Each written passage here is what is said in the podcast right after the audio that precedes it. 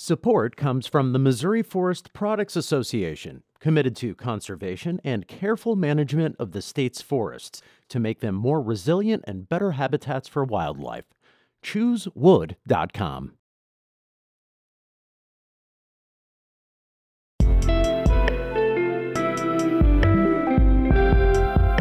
It's Monday, June 7th. This is The Gateway. I'm Jason Rosenbaum.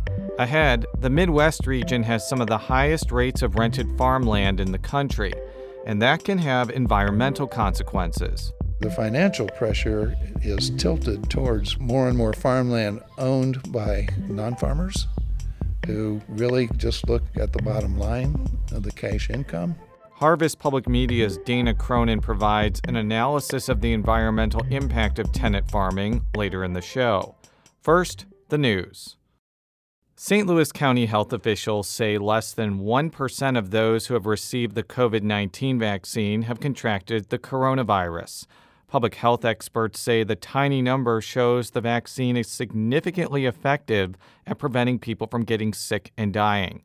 St. Louis Public Radio's Sarah Fentem reports. The health department has recorded just over 200 coronavirus cases in vaccinated county residents. More than 350,000 adults in St. Louis County have received the vaccine. County officials say most of the 212 people had minor coronavirus symptoms or no symptoms at all. Jim Heinrichs is an infectious disease doctor who works at the health department. He says tracking cases in vaccinated people can give clues to how effective the vaccine works over time, particularly against against newly emerging variants. So, those are some questions that are still unanswered as to how effective the vaccine will continue to be. Heinrichs says vaccinated people should continue to be cautious, especially around family and friends who haven't yet received their shot. I'm Sarah Fentem, St. Louis Public Radio. School districts in the St. Louis region are seeing their summer school enrollment numbers rebound.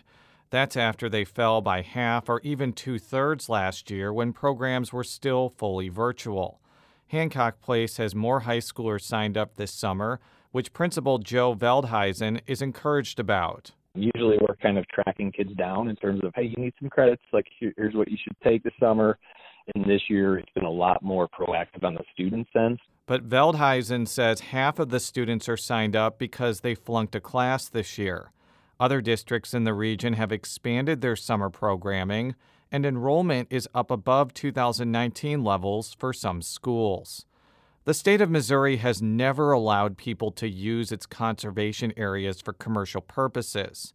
But as St. Louis Public Radio's Rachel Lippmann reports, that will change for photographers and videographers on July 1st. The Missouri Department of Conservation's Amy Beekler says the department avoided allowing people to use the properties to make money because it took away from the fundamental missions of conservation areas. Protection of wildlife, as well as fishing, hunting, and wildlife viewing activities. We've typically stayed pretty close to that mandate. But she says the department got enough requests to look into developing a permitting system.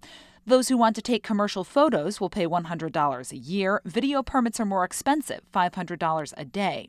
Special permits will be required for large groups or things like using a drone or being in conservation areas after dark. Beekler says the additional funds will cover the cost of the staff who will review and issue the permits. I'm Rachel Lippmann. St. Louis Public Radio.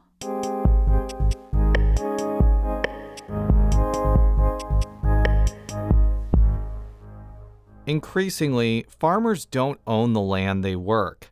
That's particularly true in the country's breadbasket and can have environmental consequences. Harvest Public Media's Dana Cronin looked at farmland rental data to figure out how the system is impacting the land itself. As she reports, farmers who rent appear less likely to use conservation practices. Central Illinois farmer Lynn Warfel feels a deep connection to his land. One summer afternoon, my wife and I were sitting on the corner of, of that horse tank over there. Uh, it was a hot afternoon, and it started to rain, and we both cried. We were so full of joy for that rain. My wife and I sat there and cried. Warfel, now 80 years old, still owns the land that's been in his family since his great grandfather arrived in Champaign County in the 1800s. But now he rents out the corn and soybean operation to his neighbors down the street. It's a crop share arrangement. Warfel provides the land and pays the taxes. His tenants provide the machinery and labor, and they split the profits 50 50. His tenants are good farmers, Warfel says, and he thinks his land is in good hands. Still, of course, I watch them like a hawk. I live here, I watch what they do every day. Not all farm landlords are like that, though. Many don't even live near the acres they rent out. A guy who's renting the land from Springfield is not going to be sitting here with his wife, and he's not going to be crying when it rains. More than half of Illinois farmland is rented, according to the U.S. Department of Agriculture. That's the highest rate in the country, but it follows a Midwestern trend. Soren Rundquist studies agricultural conservation practices for the Environmental Working Group, things like planting cover crops and their prevalence on Midwestern farms. The sense we get it, it that it's more of a business decision uh, you know, trying to make the most out of your investment in terms of renting land, uh, planting your cash crop versus, you know, incorporating uh, a best management practice. For many landowners, it's all about making a profit. And while there are some existing conservation incentive programs, most of them involve long term commitments. Most farmland leases run one year at a time. Harvest Public Media analyzed data from the 2017 Census of Agriculture. Those numbers show, in general, Illinois counties with higher rates of rented farmland have fewer acres planted in cover crops. Same goes for acres of no till, a conservation practice that helps reduce soil erosion and sequester carbon that contributes to global warming. Gary Schnitkey is a professor of farm management at the University of Illinois. He says many farmland owners don't see a profit in conservation programs that don't yield immediate returns. The attitude of the landowner really matters, right? So if they, if they're concerned about the long-term viability of the farm, which many of them are, so those things can happen. If on the other hand those landowners want the largest current return you can get without much concern for the future, then you have more of an issue. He says farmland is a pretty good investment.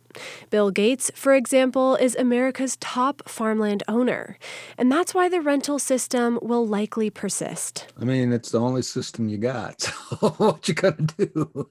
Lynn Warfel says the system we got could have long-term consequences for the soil. If you don't protect the soil, from wind and water erosion. And if you till it constantly uh, with huge machines, uh, that has an impact. And it's having an impact. We are losing precious soil. He says to save the soil, we need more farmland owners like him who know how to take care of it. I'm Dana Cronin, Harvest Public Media. That piece comes from Harvest Public Media, which reports on farm and food issues in collaboration with St. Louis Public Radio and other public media stations across the Midwest. For more information, go to harvestpublicmedia.org. One more note before we go.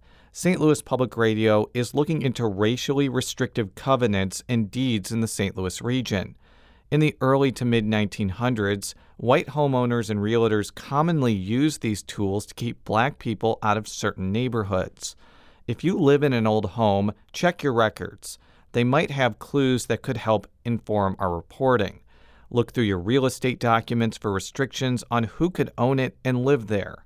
You can find more information on how to share those documents and your stories with us on our website stlpr.org slash housing discrimination. Shula Neuman is the executive editor of St. Louis Public Radio, a member supported service of the University of Missouri St. Louis. Music by Ryan McNeely of Adult Fur. I'm Jason Rosenbaum.